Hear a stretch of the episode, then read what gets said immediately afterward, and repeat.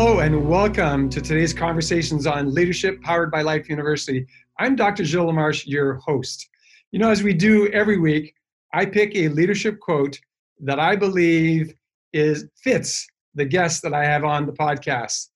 And this quote is from obviously a famous football coach, has nothing to do with who our guest is, but I thought the quote was very applicable to who she is.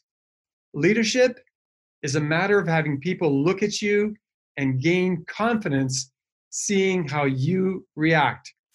If you're in control, they're in control. I've had the opportunity to observe this lady at different functions around Atlanta over the, the last couple years, I think maybe three times. And I can tell you that she definitely exhibits this particular quote. She exhibits these traits.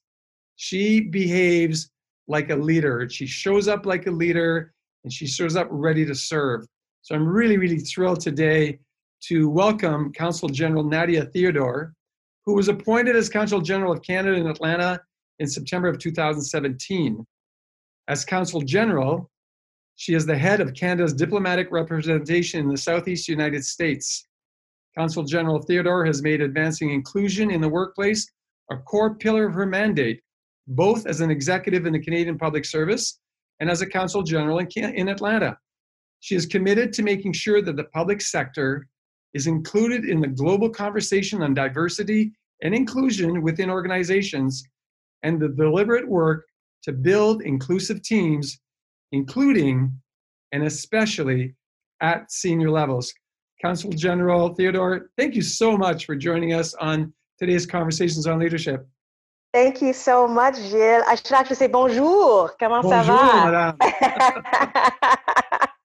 At least when we love, get to see each other in Atlanta, we get to speak French for a bit, don't we? I, I know, right? So that we don't get rusty. exactly. But again, such a pleasure and an honor to have you join us today. It is a pleasure for me to be be speaking with you and to be able to interact virtually with all of your guests. Thank you so much for the opportunity. Well, thank you. So let's get right into it. Uh, my first question to you would be When did you first know that you wanted your livelihood to be based on the desire to serve others in the work that you do? So I would probably say that I knew from a very early age that I wanted to serve others. Um, I grew up with two parents who were public servants and who were also, um, as we, you know, the buzzword today is servant leaders, who are also servant leaders in the community my mom was very involved in our community back home in Ottawa, Ontario, Canada, and was known as the kind of go to person in the community to help collect clothes for the less privileged, to cook meals for my you know high school and university friends. So this idea of service to community however that community is defined was something that i grew up um, knowing that I wanted to do. And as, as I progressed in my, um, my educational career and then my professional career, that took on different forms. So at first, you know, I went to law school thinking that I was going to serve by becoming a lawyer. Um, realized that I that's that's that's not exactly what I wanted to do. Uh, and then I actually got a summer job in the federal public service and it was me observing the leadership at the Canadian Revenue Agency, which was where I was working at the time, uh, that really showed me that, ah, this is how service is going to look for me. Um, this is how I'm going to serve my community by create, helping to create public policy um, that's going to serve the whole of a country and then when I joined the Federal Foreign Service, um, you know, the equivalent in the United States of, of the State Department, um, it became even clearer to me that I could combine this idea of representation of one's country with the idea of public service. So, uh, so it was a, it was a, um, it, it, was a, a, a progression that led me to knowing that this is exactly what I wanted to do and this is how I was going to serve or what a beautiful experience you know to, to hear you say you know you saw you saw your parents you maybe picked your mo- your mother as a bit of a model and then as you entered the workforce you had other discoveries that led you in the same direction that you had experienced as a young lady Absolutely, absolutely. Maybe maybe it's confirmation bias, but it ended up being pretty good. Mm, that's good.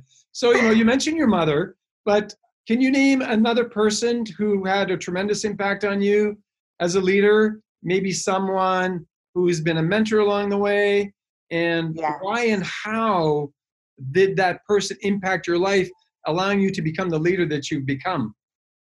Yeah. So I um, there is there I have been lucky because there are several people, uh, and whenever I get the opportunity, I always give them a shout out and name them because there have been several people who have allowed me to be and get to where I am. Um, Christina Hogan, who is a deputy minister um, in our federal public service in Canada, uh, and for whom I worked for.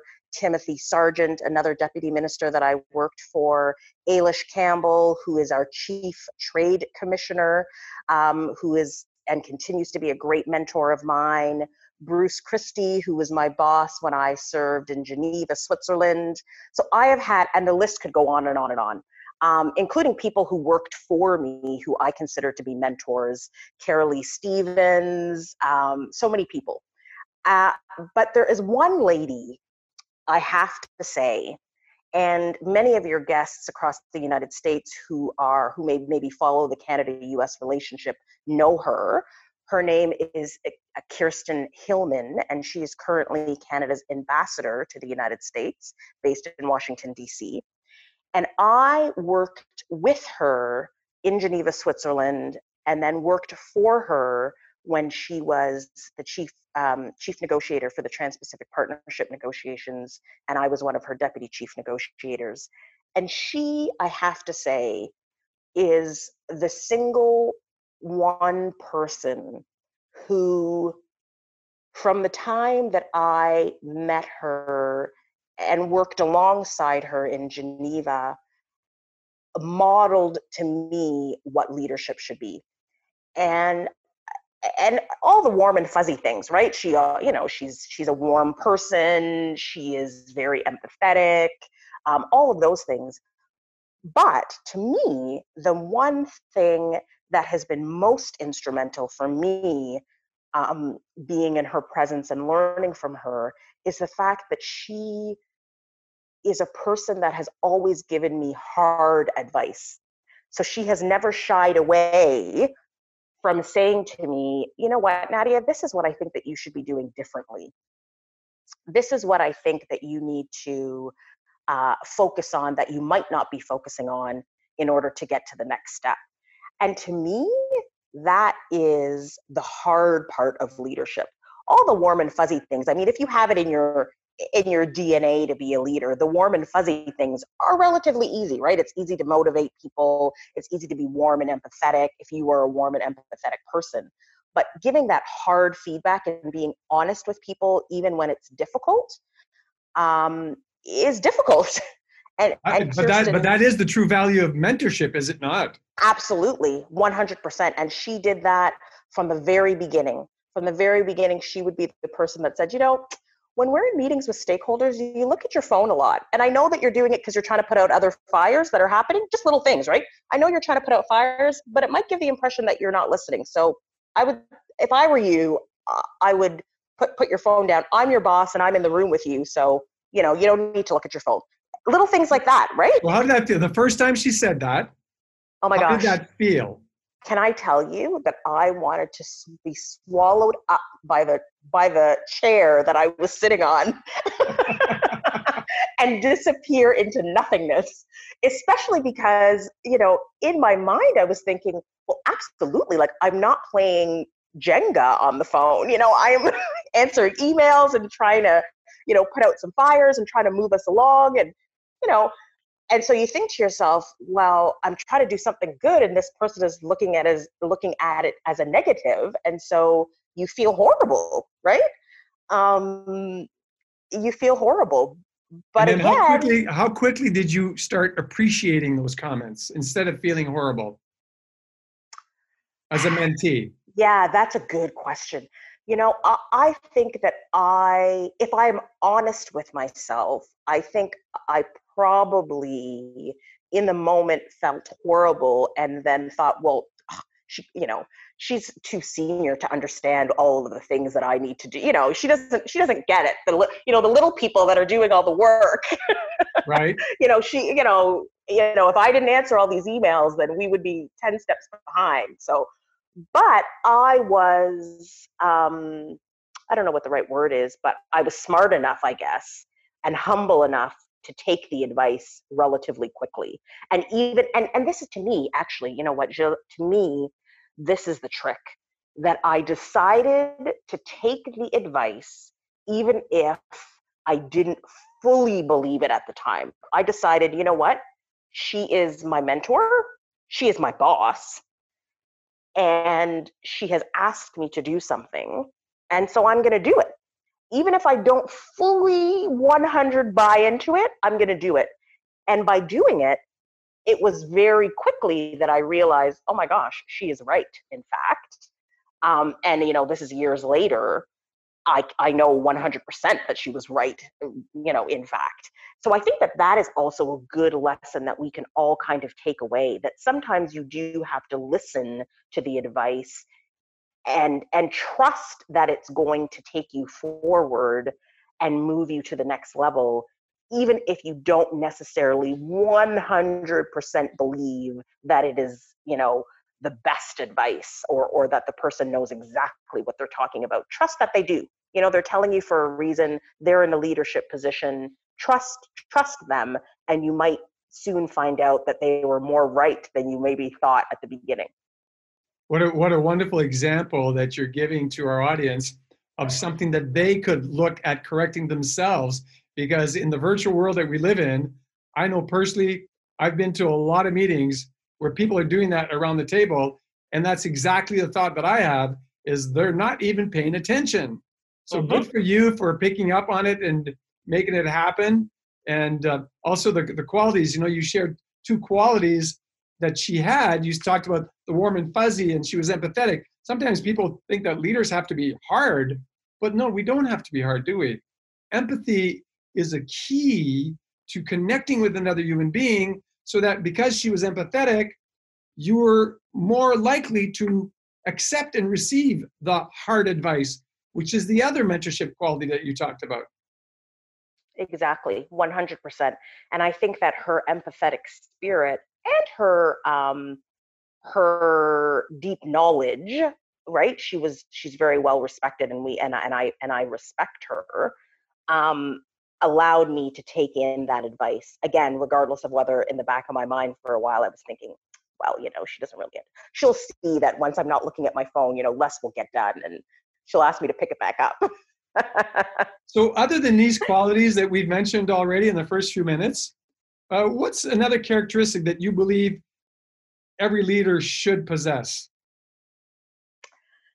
Well, listen, so this is maybe a, a counterintuitive, or, or, maybe not, but it, it, it was counterintuitive for me until quite recently. So I think that one of the most important characteristics is having thick skin. And I say that because as a leader, and this is one of my favorite quotes, and I actually now have it up um, in in my office. Um, I, I printed it out and framed it, and it says, "If you want to please everyone, don't be a leader. Sell ice cream." And, and I love it because, especially for people, I tell people all the time, you know, um, I uh, suffer from people pleasing mentality. Um, I'm a recovering people pleaser. And as a people pleaser, that's who's also a leader, sometimes, you know, you get caught up in wanting to please everybody and have everybody like you and make decisions that everybody is going to be rah-rahing over right? You, you have that as your as your barometer as a leader. And it's impossible for everybody to be 100% behind every decision that you make and there will always be people who think you could have done it better or differently um, and and that is the nature of running an organization and leading teams and if you don't and, and you know and we can see that right now as we are dealing with COVID 19. I think about some of the leaders in Canada, our, our chief um, public health officer, our consular teams around the world. You know, for every kudos they get, they get somebody else who is saying, oh, they, you know, they didn't react fast enough or they gave the wrong advice, they're backtracking, you know. So you have to know in your heart that you are doing what you believe is best based on the consultations and the information that you have gathered, and then have that thick skin. Um, be able to drive vision and impact and culture by, again, leading by your example, but also by understanding that you will likely inspire and motivate the majority of your employees if you're doing it correctly, but not all of them, right? We always talk about the importance of engagement with employees and setting a mission and vision and expectation, and that will allow you to bring everybody along. But we very rarely talk about the fact that there are usually in every organization a couple of people who we might not convince, who might not get brought along, that despite your empathy and your encouragement and your vision and goal setting, you know, they aren't interested. And that could be for a variety of reasons. Um, but you have to make sure that you don't give those people too much energy because you risk setting back your own organization and you risk alienating the majority of your employees who are actually along with you for the vision and, and, and the ride. Um, so it does take a certain amount of thick skin to be able to do that. It certainly does. You know, great advice in situations like that. I have a tendency to quote the Pareto principle, you know, the 80 20 rule. Focus, yes. on, focus on the 80%, on what's going to happen 80% of the time and let the rest go. Um, yes. So let's segue to a little different question. And instead of talking about you personally or individuals, let's look at organizations. Mm-hmm. As a, an organization gets larger, there can be a tendency for the institution, if you like, the organization itself, to dampen and for the inspiration to start to disappear. How do you keep this from happening in your organization as you lead your entire team? Mm-hmm. That's a good question, especially particularly relevant for me, right? Because uh, we work for the government of Canada. So, you know, approximately 250,000 employees uh, around Canada and around the world, obviously, right? Because we have representation abroad. And then in in Global Affairs Canada, so again, the you know that's the equivalent of your State Department. Um, actually, it's a combination of your State Department, USAID, and your United States Trade Representative. Actually, it's all rolled up into one department for us. Um, there's about six 6,000 employees around. Yeah, 6,500. And so, eh, you know, coupled with the fact that we do have offices abroad, and that for those offices abroad, we employ Canadians and locally engaged people.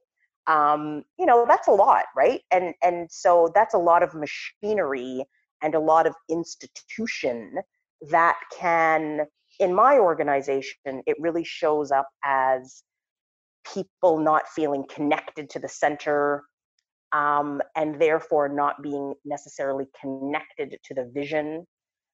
And then not bothering maybe to um, to be creative right? Really just waiting for direction and being very good at execution but not so good as you said um, with this idea of inspiration and creating inspiration themselves in their daily jobs.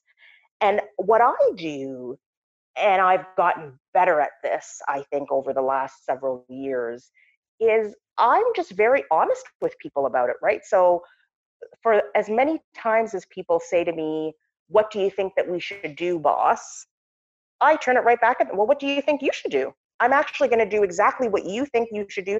Give me give me a couple recommendations, and we're going to go with one of your recommendations.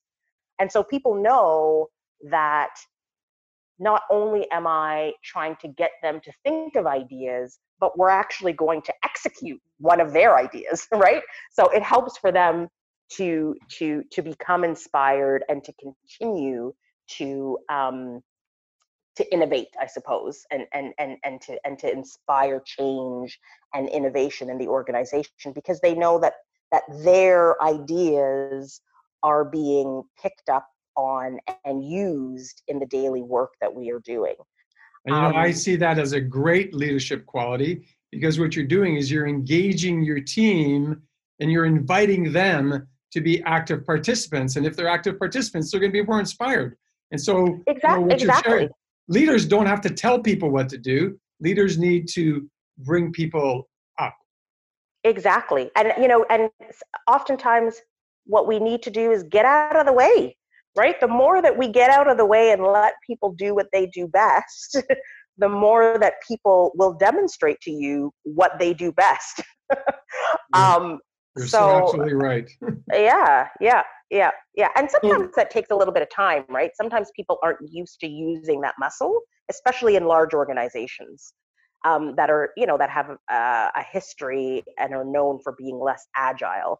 But it's important, especially in large organizations, to to make people um, and to encourage people to have their own voice and have their own ideas and for organizations to use those ideas absolutely so in closing uh, the final question for for our time together today what advice would you give someone going into a leadership position for the first time ah i would say to be kind to yourself Ooh. It's a big, yeah, you know, it's a lot.